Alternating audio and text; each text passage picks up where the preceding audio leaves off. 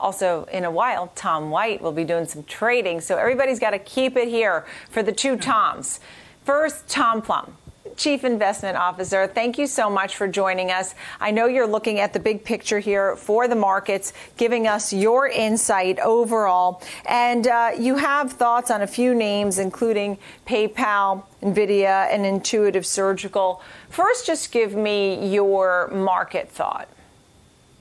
Thanks, Nicole. This is going to be a very exciting quarter because uh, the stock market is going to reflect the fact that the economy is obviously still has segments that are very, very weak, but we also have some areas where there's some real growth and it's some trends are going to continue. Uh, there's definitely going to be winners and losers here, and it's going to give us a great data point where we could actually think about where we're going to be going next year and what this recovery might start to look like. So uh, I wouldn't be surprised if the stock market took a little rest right now uh, because it's moved up in anticipation of uh, basically the economic recovery.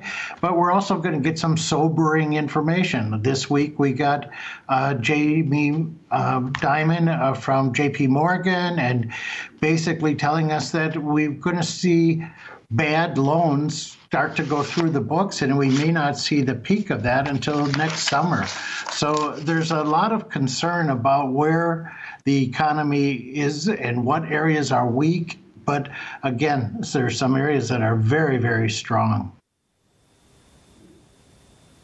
So, when you look at um, the weakness that you've been seeing, you have names that you think provide some opportunity. Uh, we talk about fintech and the payment space, and people come out and they tout Square and PayPal all the time. Why mm-hmm. do you like PayPal in its current levels? What kind of upside do you think it has? How long would you hold it?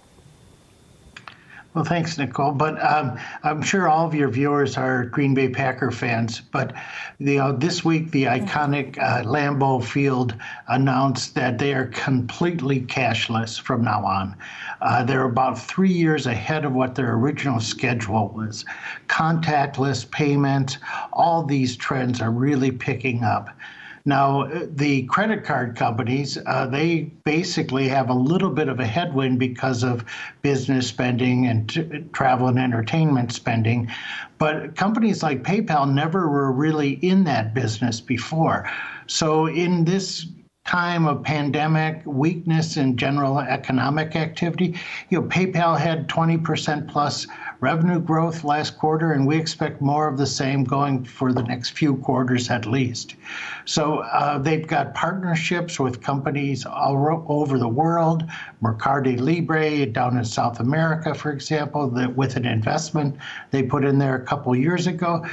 But here you basically have uh, a trend that has been accelerated by the pandemic, and there's no end to it uh, we're going to continue to see digital financial transaction processing, uh, touchless transactions, mm-hmm. and PayPal is a real leader in that area.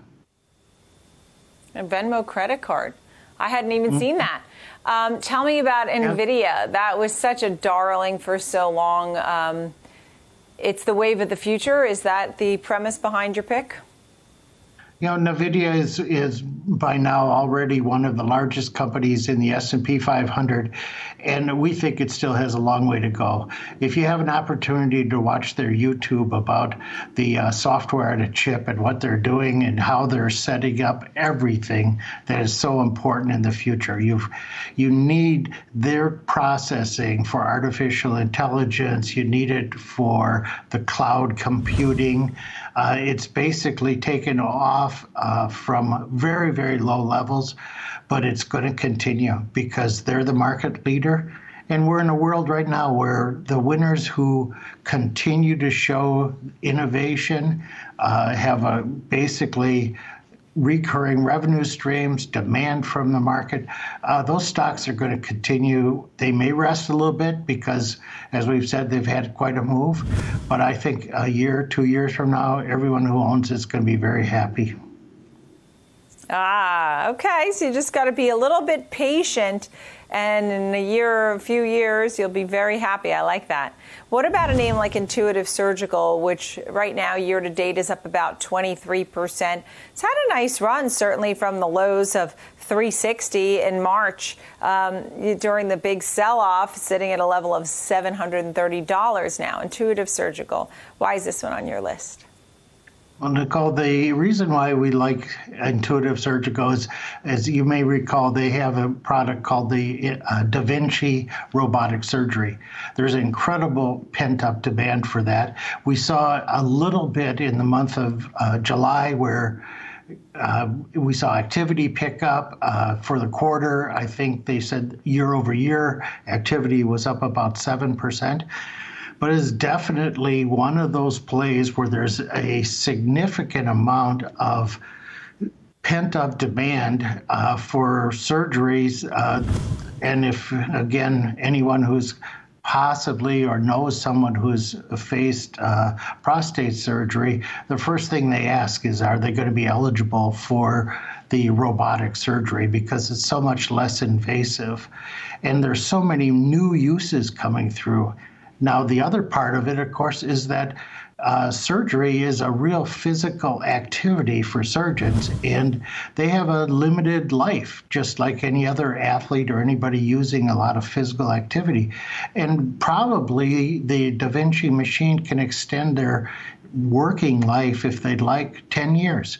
So uh, mm. we expect that as the pandemic starts to reduce, the, when the COVID numbers come down, just we saw a little glimpse this last quarter, we're going to see a real acceleration in activity again. And then their business model, uh, obviously they make the machines, but then with the machines, there's a lot of disposables, there's a lot of service. And as that's growing right. and growing as a percentage of their sales, they come to that product line that we love, which is recurring revenue streams.